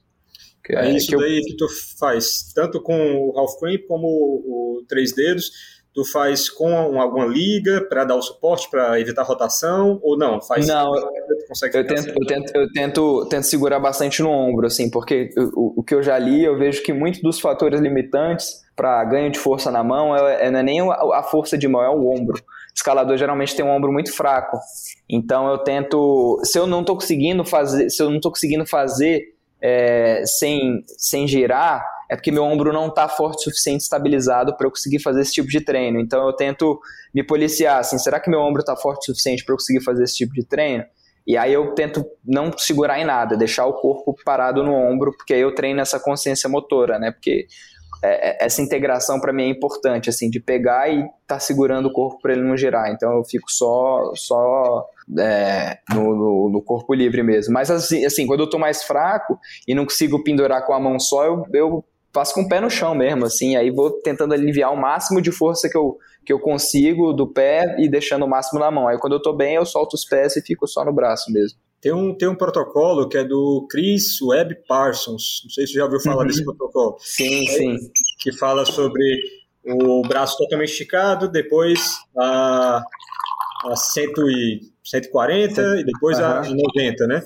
É esse sim. que tu faz ou não? Não, não, eu, eu faço só braço esticado mesmo, assim, que quando eu, quando eu treino finger, meu foco não é trabalhar a força do meu braço, a força de blocada, é só a minha força de mão, assim, então, é, quando você tá com o braço totalmente esticado, a maior concentração de força, ela tá no, nos tendões, e você não tá diluindo entre outras musculaturas, e acaba que você trabalha mais a mão com o braço todo esticado pelo menos o que, o que eu já, já o que eu entendo, né? E aí quando eu quero fazer, por exemplo, esse treino de de 120, 40 e tal, aí eu, eu pego uma garra maior ou boto carga e treino as angulações blocando, assim, porque é, é essa suspensão específica do half crimp para mim é só para força de mão. É, as outras integrações aí eu faço blocando com as duas mãos ou botando uma carga, que aí o foco é outro, no caso. Entendi. E então o treino que tu faz é basicamente esse, aí tu faz quantas repetições, assim? Quando eu, quando eu termino o aquecimento e entro no, no finger, de, eu faço cinco, cinco, cinco séries mais ou menos, assim. Do máximo que conseguir. É, cinco séries, aí é isso. Fico, fico é, esquerda, direita, tento ficar entre 5 e 10 segundos, descanso dois minutos, dois minutos e meio ali entre, entre as séries, e aí acabo. Aí depois eu. Depois de fazer essa suspensão de, de de um braço unilateral, eu dou uma brincada, fico tentando é, sair do reglete, batendo a bola do meio, volto pro reglete, bato uma bola lado, volto, fico fazendo tipo uma brincadeira assim no próprio finger mesmo, só para dar uma treinar um pouco de força de contato também, que é muito importante. E, e aí meio que paro assim, não, eu não treino, é uma coisa que eu aprendi com, com, com o tempo e aprendi com amigos meus que escalam coisa coisas difíceis, o Beto e tal, é que eu não treino para ficar cansado, eu treino para me sentir bem. Aí quando eu me sinto bem, eu paro. É tipo assim, você começa a acumular uma vontade interna de saber que você consegue uhum. mais, que quando você vai escalar algo difícil, você tem aquela vontade para dar um, dar um plus adicional. E, e, aí isso preserva a estrutura, diminui o risco de lesão. Então, geralmente, eu paro de treinar quando eu tô bem. Aí eu tô bem, eu paro. Eu não treino para ficar cansado. Esse é um, treino, é um usa, Tu usa o mesmo princípio no treino na, na academia, no ginásio, no Moon, ou então quando tá escalando? Não, aí eu sou menos disciplinado. Aí eu treino para ficar moído. e é uma coisa que eu tô aprendendo. É, quando eu tô, assim, às vezes no... Depende. Por exemplo, antes de, de fazer uma trip de escalada, se eu vou fazer uma trip e aí eu tô, por exemplo, indo pro muro, tô indo pro Moon escalar, eu vou treinar uma intensidade muito baixa. Aí eu tenho uma maturidade de, de parar, escalar pouco e paro. Se eu estou, por exemplo, numa fase, por exemplo, agora, que, que tá chovendo, não tá bom para escalada, aí eu me desgasto um pouco mais, porque eu sei que eu não vou final de semana para rocha para pico de performance. Então, quando eu tô, é, assim, mais sem um foco, sem uma coisa muito específica, é, eu, eu, eu, eu, me desgasto um pouco mais. E uma coisa que eu gosto muito de treinar quando eu vou para ginásio, quando eu vou para um onboard, para mim o meu foco é treinar a cadena, não é tipo treinar volume, é treinar algo que é muito difícil e eu quero executar naquele dia. Então, por exemplo, eu, gosto de escolher um, um boulder um pro, e projetar no, no moonboard que seja, assim, em vez de fazer vários boulders, eu acho um boulder difícil, que eu consigo fazer um movimento ou outro e eu vou ter que focar o máximo para conseguir executar dentro daquela session. Às vezes eu não consigo, às vezes eu consigo. Mando um boulder. Mas assim, eu treinei o processo. Eu treinei o fato de chegar, pegar algo difícil, algo que eu quase não me mexia, ganhei, e aí eu, na hora que eu man, para mandar aquilo, eu tava extremamente focado, que é o que eu faço, que a gente quer fazer na rocha, né? Você não quer chegar na. Tem gente que quer, né? Chegar e fazer vários bolos. Eu quero chegar na rocha e mandar algo difícil e, e ficar tranquilo. Então eu treino isso quando eu vou pro ginásio para treinar aquela questão da emoção, da sensação de, de fazer algo difícil. Então esse é o, é o meu treino principal quando eu vou pro Moon, quando eu vou pro muro, eu quero fazer isso treinar headpoint. E aí, quando eu treino aqui no finger, eu treino só para ganhar força. No muro, eu treino para execução, para executar bem. Então, é, é, esses, esses, esses aspectos distintos, assim, que eu, que eu diria que eu conduzo mais, assim, pensando no meu treino. Pronto, então, o treino que tu faz em casa é isso daí? Tu, tu joga alguma coisa de core, sei lá, flexão, mais alguma coisa assim, antagonista? Tu acredita em, em trabalhar antagonista ou não? Tu, tu faz mais alguma coisa em casa? E qual a essa questão que tu faz? É, é, é, assim, essa questão dos antagonistas é engraçada. Tem muita gente que é viciada em treinar antagonista, tem gente que fala que você não tem que treinar antagonista, né? E eu, eu, assim, acho que você tem que ter um equilíbrio, assim, é... Eu, atualmente o exercício que eu estou fazendo mais é levantamento turco, é o único é, complemento, assim, que eu faço que é com kettlebell, assim, eu faço uma sériezinha de levantamento turco e de compensação só isso que eu faço mesmo, assim. Eu sinto o meu ombro bem, não, não sinto dores. Flexão eu faço de vez em quando. Antes, quando eu não tinha o kettlebell, depois que eu treinava o finger, eu fazia uma sériezinha de flexão, mas algo muito básico mesmo, nada complexo, só flexão mesmo, assim, até ficar cansado. E hoje em dia eu tô fazendo levantamento turco de compensação só. E aí eu treino assim, é, hoje em dia, que eu tô não tô indo para rocha tal, que eu treino, tô treinando figure assim umas três vezes até quatro vezes por semana. Aí eu faço, tem dia que eu que eu faço um pouco mais de, de faço de tridedo, aí tem dia que eu faço o, o half crimp. E, e aí no final eu sempre faço essa compensação com com kettlebell, fazendo o levantamento turco. E aí é só isso assim, é, que eu que eu faço assim de complementação mesmo. Entendi. Aí, mas isso daí tu faz quantas vezes na semana? O, o levantamento, é, é, esse, esses exercícios compensatórios, acho que umas três vezes por semana que eu estou fazendo. Três vezes por semana. O finger? Na verdade, também?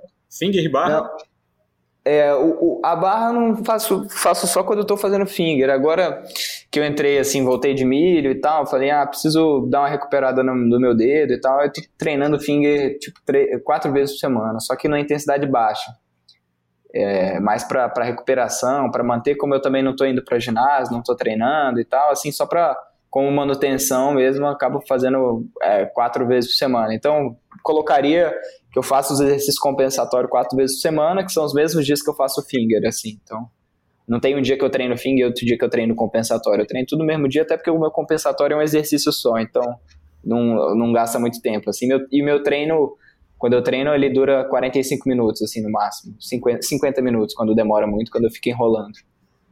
E, é, e é tipo isso, assim. É, a, o máximo que eu treino é isso, uma hora e dez, assim, de finger, no máximo. Mais que isso, é, eu tô já me desgastando. Pronto, aí bora pegar agora a sessão do, a sessão do Moon. Tu falou aí que o que tu mais gosta de fazer é chegar lá com um projeto e treinar a cadena. No Moon, isso daí é qual grau para ti? É, chegando um. Atualmente está sendo os boulder que sobraram, né? Que é, putz, só paulada, eu não consigo mexer em nenhum dos boulder que sobraram, assim. Então, eu, é, é, é, de V9, é a partir de V9, assim. A partir de V8, V9, tem um, acho que do, do 7 do 2016, 2017, acho que tem um V8 que falta, ou dois. E aí tem esses boulders que vão sobrando, eu falo os incompatíveis, que, cara, não dá, entendeu? É muito difícil para mim, assim, muito difícil mesmo. Então, esses boulders que sobraram para mim é tipo, para eu mandar eles, eu tenho que ganhar muita força. Então, o que, que eu faço hoje em dia é tentar a cadeira de boulder que eu já mandei, que eu achei difícil, e aí eu tento repetir eles como um head point, assim. E aí, eventualmente, eu tento um boulder que eu nunca mandei, que para mim tá muito difícil, assim, que pra eu, pra eu dar esse próximo passo e mandar os boulders que sobraram para mim, eu tenho que ganhar ainda muita força. Porque o que eu fiz, eu já, o que eu já consegui fazer, o que me levou até aqui é onde eu tô. Então, pra eu dar esse próximo passo, realmente eu tenho que estar tá muito bem, assim, porque eu mesmo já mandei coisas que eu falo assim, falo, como é que eu mandei isso na minha vida, assim, que eu falo que, nossa, devia estar muito forte nessa época, que hoje em dia eu não consigo nem me mexer. Mas aí eu tento achar isso, eu, eu, eu gosto de, no Moonboard você tem esse ranking, né, dos less repeated, então eu vou nos less repeated, boulder que eu já fiz, e aí tento repetir. E aí, se eu conseguir mandar bem, eu falo, nossa, tô bem. Se eu levo um espanco, eu falo, ó, preciso ficar mais forte. Aí eu vou pro finger, tento entender a força que eu preciso ganhar, e aí vou, vou, me, vou me comparando, assim, comigo mesmo, assim, como as métricas são o que eu já fiz, o que eu não fiz ainda e o que eu preciso ganhar. Eu fico nesse jogo, assim. Então, para cadena, eu, eu tento achar esse boulder, assim, que para mim eu sei que vai me dar dificuldade, e tentar mandar ele, independente se é um que eu já fiz ou, ou um que eu quero fazer. Os que eu quero fazer eu não consigo. eu vou eu vou pro muro assim, não consigo mandar nenhum, é só só spam.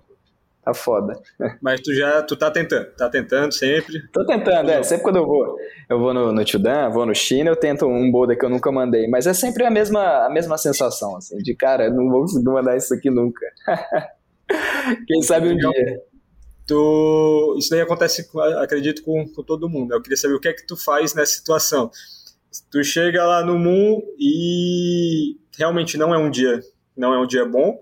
Tu era para estar tá sofrendo num V9, V10 e tu tá sofrendo num, num V8, V7. V5, é às vezes, dependendo. O que é que tu faz nessa situação? Volta para casa? Aí nesse dia. Tu faz o quê?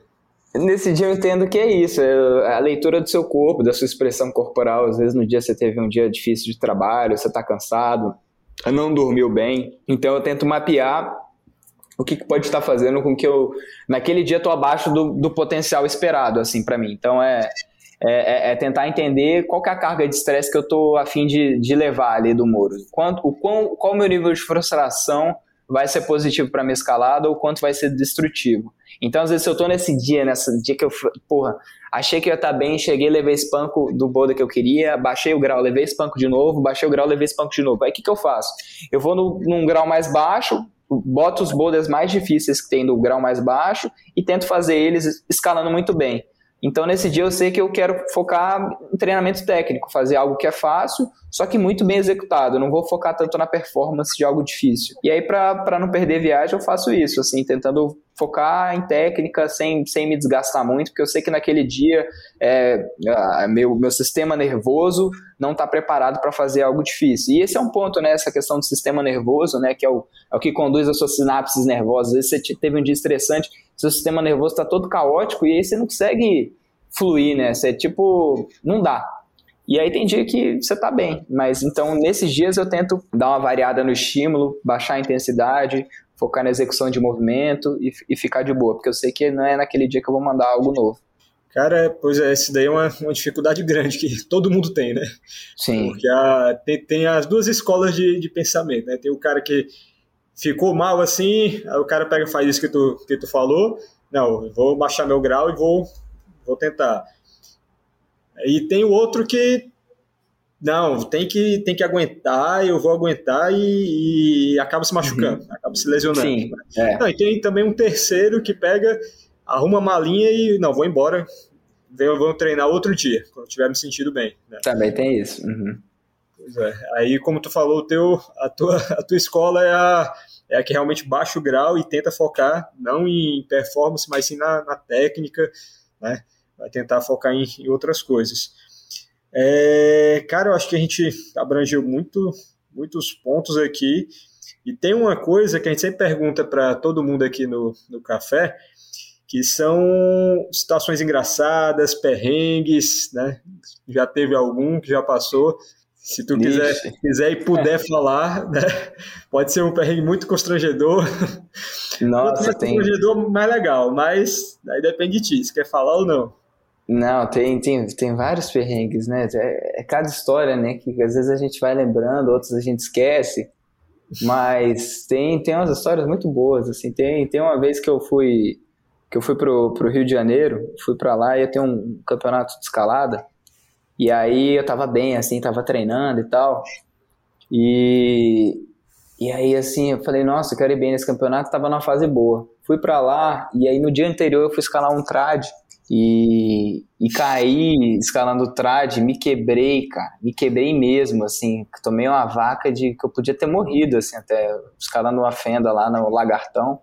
E, e o nut saiu, eu tava escalando o trad, aí tava, botei um trican E aí tava numa posição tranquila, e aí quando eu fui fazer a movimentação, meu pé escapou e eu tomei uma queda, o tricão que eu coloquei saiu, a peça arrebentou e eu caí para baixo da seg, tomei um fator 2 e fiquei preso na peça que tava lá entalada não sei quantos anos que alguém entalou e a peça nunca saiu. E eu me quebrei, me arrebentei inteiro, fiquei todo ralado, todo fodido, e dia seguinte era o campeonato. Eu falei, cara, é, desci todo, todo esturrichado, estribuchado no chão, assim, conseguimos descer da via, isso lá na Urca consegui fazer a trilha da Cláudio Coutinho, fui para o hospital, cheguei no hospital, é, não conseguia nem andar, cadeira de roda, falei, cara, não consegui nem andar, quebrei minha bacia, quebrei meu quadril, tô fudido.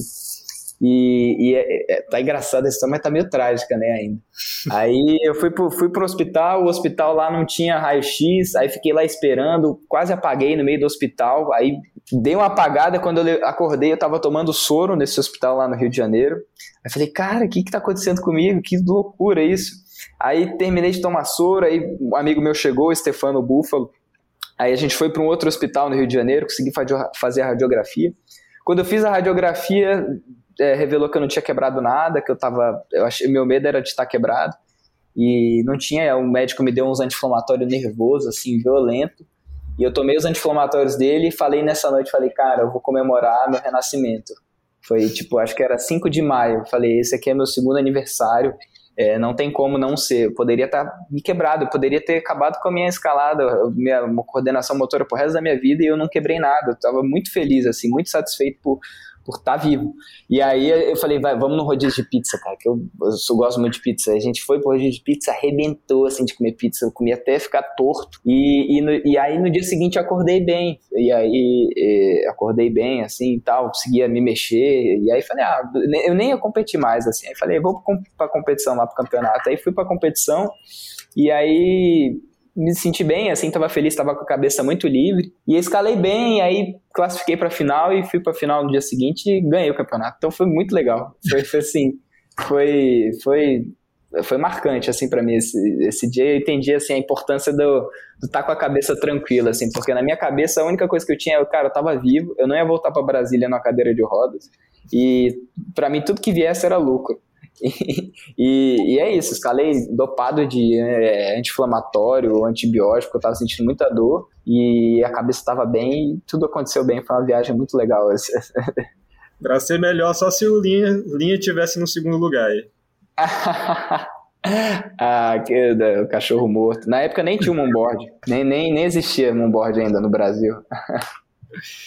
e Rodrigão, irada, irada a história, só, só é triste, né? Triste pra caramba.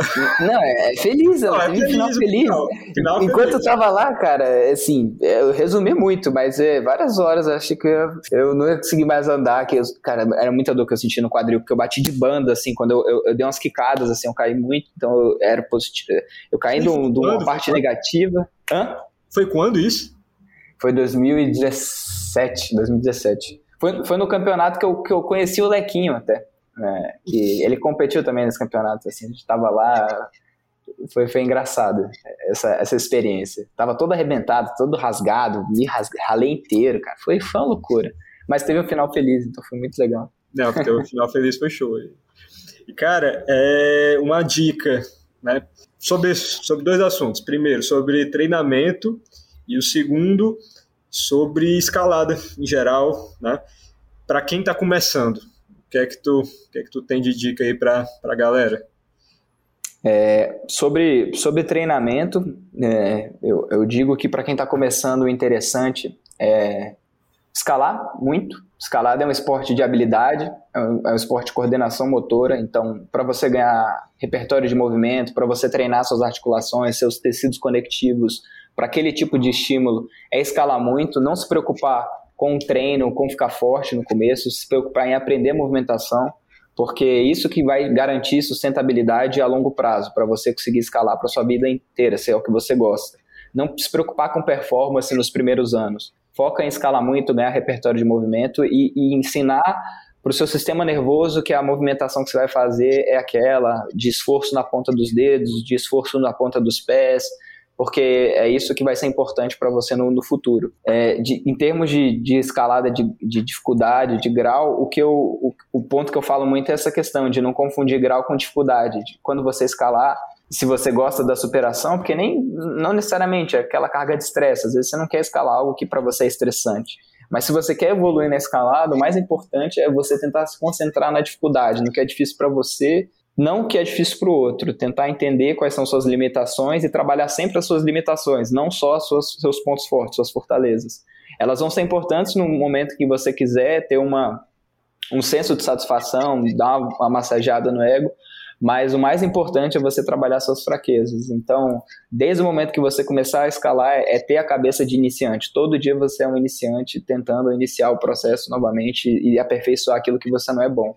Então, por mais que você escale, é, é, tá começando a escalar um V0 e quando você estiver escalando um, um V10, V15 que seja, tenta ter a mesma cabeça de você pode aprender algo novo sempre. É, isso é o mais importante, assim, eu acho, e, e, não, e não se apegar a nenhum tipo de graduação, de via, de boulder, se, se concentrar na superação do, do que é difícil para você, e naturalmente você vai superar isso, e, e, não na hora que você estiver mandando algo, o grau, o arquétipo do que é difícil para alguém, in, é, impactar a sua performance. Então é ter essa dissociação, acho que é, é muito importante.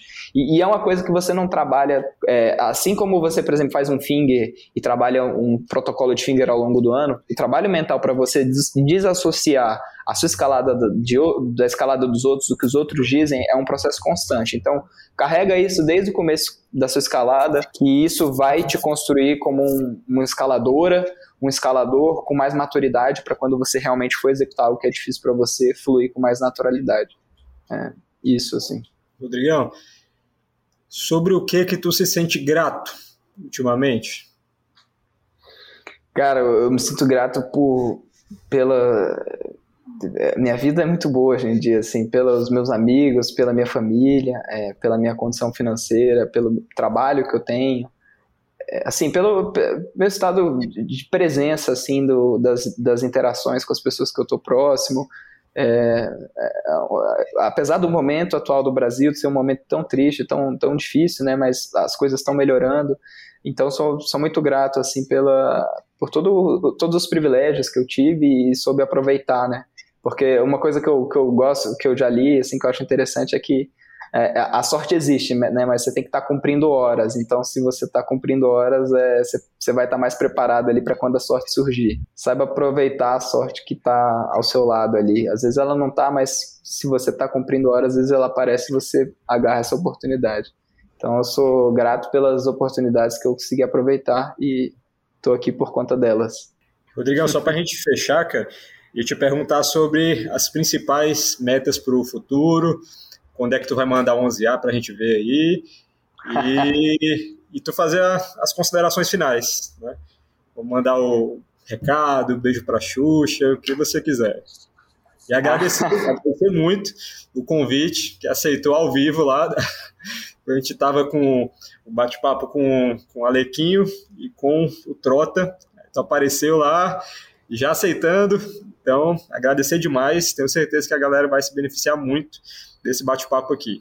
E a bola tá contigo aí. Ah, incrível. Obrigado pelo convite. Assim, é sempre. Escalador gosta de falar de escalada, eu gosto também de falar sobre o processo, sobre esses aspectos que envolvem a performance, né? Do, do que, que nos motiva. É... Agora até, até me perdi, assim, você falou várias coisas. Eu, eu agora. Qual, qual meta era o futuro, meta para o futuro ah, e as considerações finais. Tá.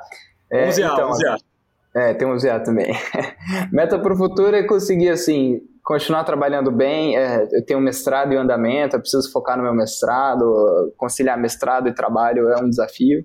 É, eu quero continuar trabalhando com o que eu trabalho e, e levar meu mestrado com seriedade que eu preciso e ao mesmo tempo conciliar com a escalada. Então são três coisas que tomam tempo e precisam ser muito bem administradas. Então quero conseguir administrar isso, minha meta futura é isso. E de escalada é tentar manter essa motivação de, de superar o que para mim é difícil, independente do grau que seja. Estar tá sempre superando esse processo. Se, se, se para mim escalar difícil amanhã vai ser mandar um V5, ou se vai ser mandar o V15, o próximo V15, é, que seja o processo eu, quero estar tá, tá apreciando isso em todos os diferentes nichos, né?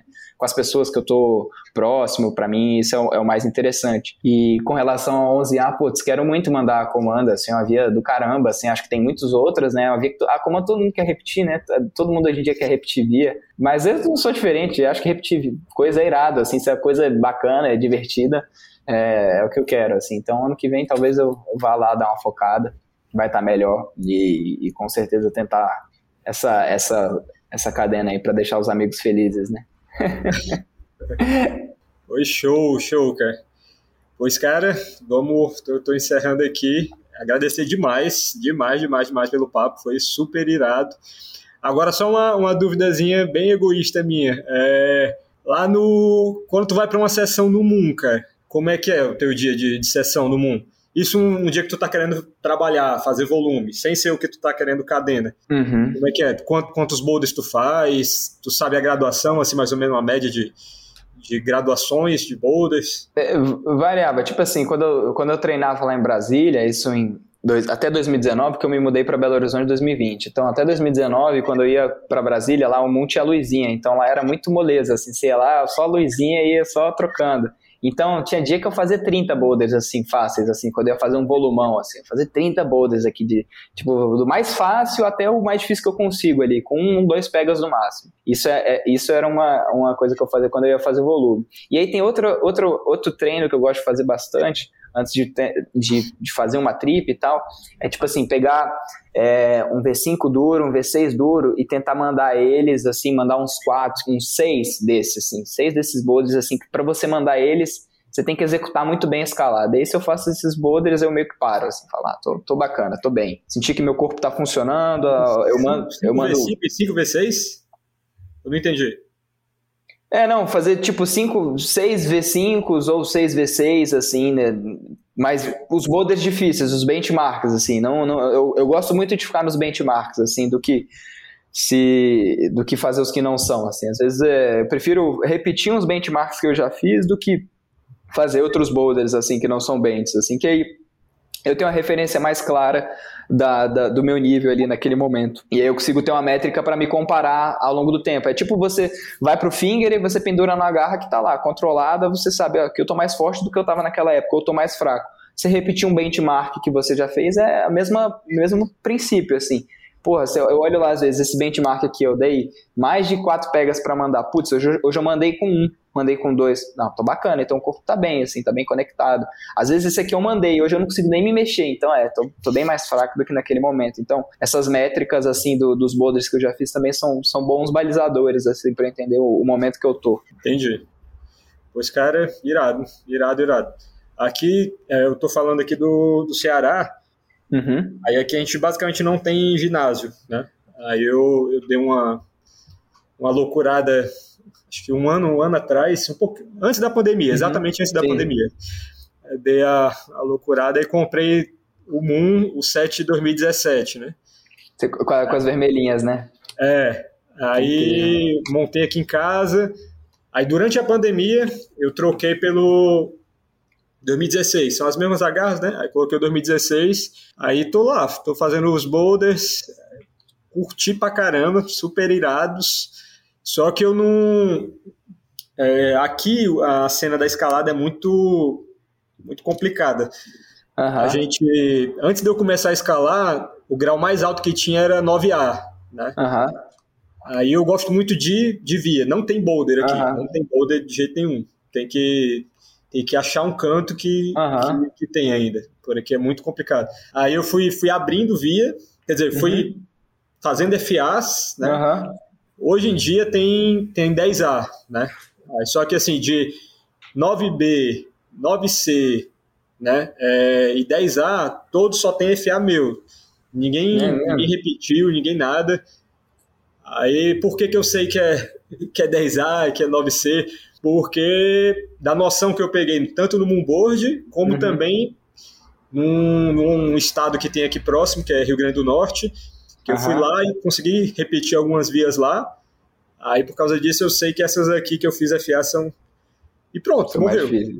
É, aí morreu. Eu tô doido para que alguém venha para cá. Eu fiz uhum. enchendo o saco do, do, do, do Alex Mendes para ele dar um pulo aqui. Aí eu fui lá pro Cipó no, no meio do ano agora. Uhum. E lá consegui entrar em muita coisa. Entrei em 9C, entrei em décimo grau e tal.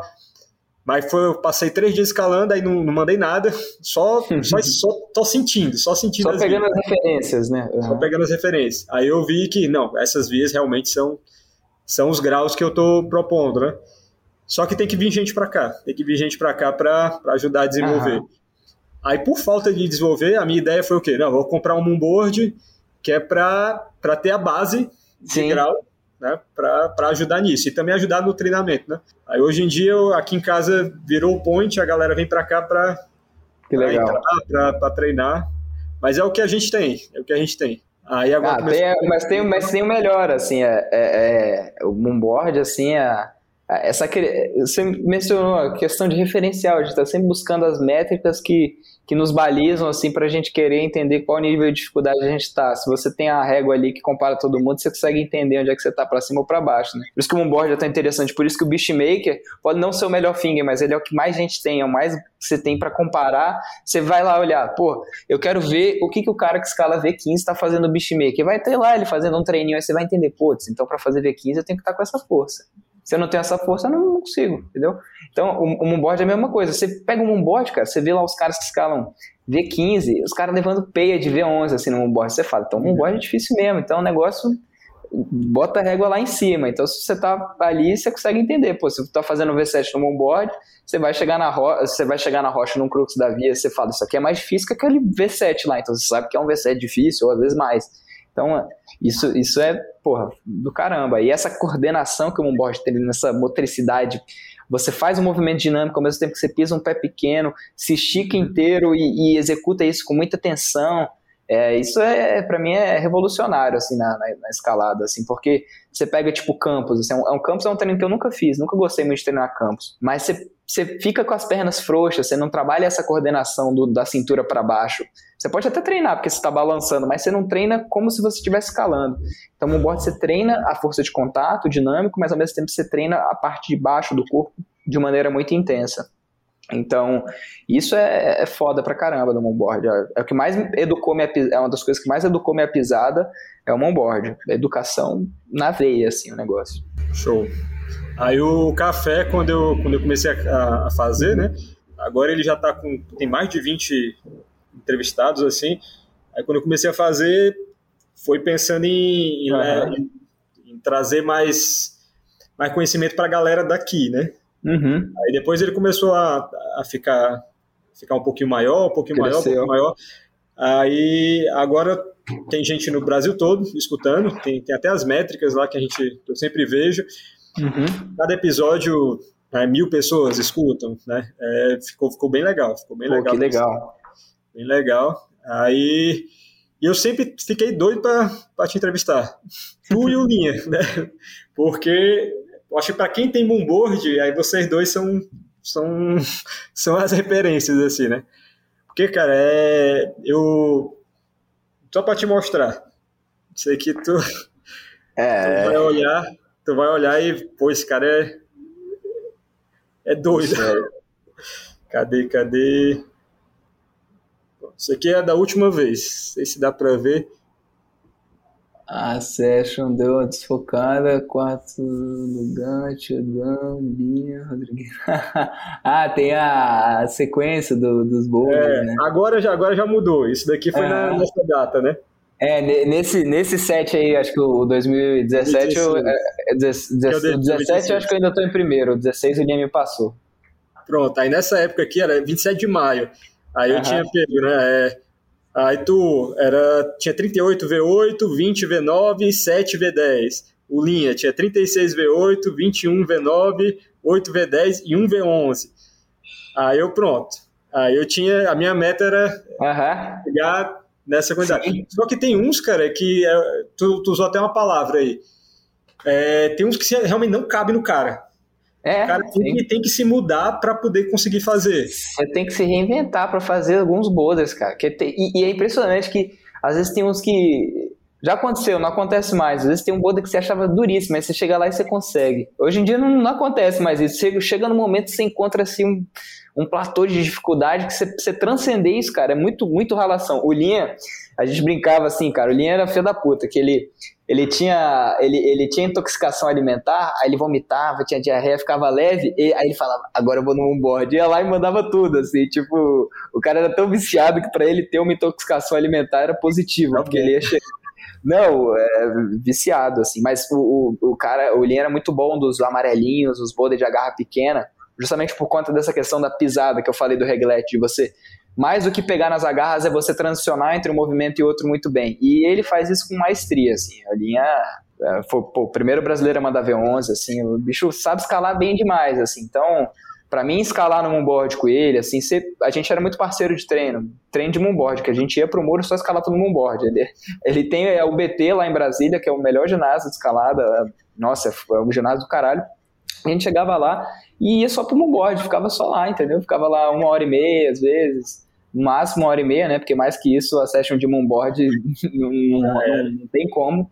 E aí a gente ficava lá tentando os bodes difíceis, eu, eu vendo como é que ele se movimentava, porque era isso, cara. A gente ia pra uma métrica de finger assim, botava a linha lá no finger, você vê que não tinha muita força, mas quando ele escalava no moon, às vezes agarras esdrúxulas pequenas ele executava muito bem. Então, toda essa motricidade de, porra, você pisa certo com o quadril, joga o corpo da maneira correta, é muito louco. E às vezes você faz isso e manda o boulder que pra você era muito difícil, e às vezes você realmente não tá com a força. Ei, tu tem, tu tem cinco minutos ainda? Tem, tem. Deixa eu te mostrar aqui, cara. Ah, vai mostrar aí a, Top. E, é... Cara, só que assim, eu tô. Acho que o máximo que eu mandei foi, foi dois, dois V9, aí é no segundo andar aqui de casa, o bicho. Né? Uhum. Dois V9 e um, um V10, né? Benchmark. Aí V8. V8 acho que tem 63 V8. Aí do V8 eu mandei 30, né? Aí V7, falta, falta 10 para terminar tudo. Aí V6 tem 3 que eu não consigo me encaixar. É, esse 6, esse eu acho os mais interessantes, assim, é o tipo grau mais baixo que você não consegue fazer de jeito nenhum. Nossa, ficou filé, hein? Tá, tá meio ruim assim, a imagem tá desfocada, mas, mas ficou bom demais, hein? Cara, o ruim é porque do lado dele aí tem uma parede. Ah, e pra fazer alguns dinâmicos, quando dá aquela pendulada, dá Aí, tipo, o que é que eu faço? É, eu só faço esses boulder com dinâmico quando eu sei que eu vou mandar, entendeu? Uhum. Se eu tenho dúvida, aí eu não me jogo, porque aqui é uma parede logo com chapisco. Aí já. aí lascou. Mas é bom que esse tipo de coisa também te treina para você, quando for aí escalar o... alguma coisa, você já tem a coordenação pá, controlada. Aí tem o Beachmaker aqui. Aí aqui tem, o, tem uma poliazinha que eu uso. Vocês estão dando pra ver. Caramba, mas esse ginásio seu tá sinistro aí, cara. Nossa, tem um murão aí do lado. Pois é, cara, não tem outro canto aqui no Ceará, eu tive que fazer um. Caramba. Aí aqui um murão. Bom, bom saber, quando eu for no Ceará já tem um ginásio. aí ainda tem um. Aqui tem o campus. Caramba, o CT tá muito legal. Você está dando pra ver o campus? Tá, tá dando. Nossa, tá muito filé, cara. Esse murão aí tá incrível, hein? Murão comum, nossa. Cara, isso, é- muro, isso é, tem umas agarrinhas é da, da Sapo, nova. Da Sapo não, é, da Sapo, da Sapo. Nossa, velho. Pô, mas tá muito filé. Tem, tem umas agarras gringas também. Tem o setup gringa. aí tá muito bom, cara. Tá doido. É, agora é evoluir, né? É, o mais importante é isso, é não, não se lesionar. Você começou a escalar com quantos anos? Cara, eu escalo tem cinco anos. Ah, tem pouco tempo. Aí cinco anos, aí eu tô com. Acho que eu tô com uns dois 9C. 9B tem vários. Aí tem um 10A. Aí eu tenho um V10 na rocha. Um V8 na rocha.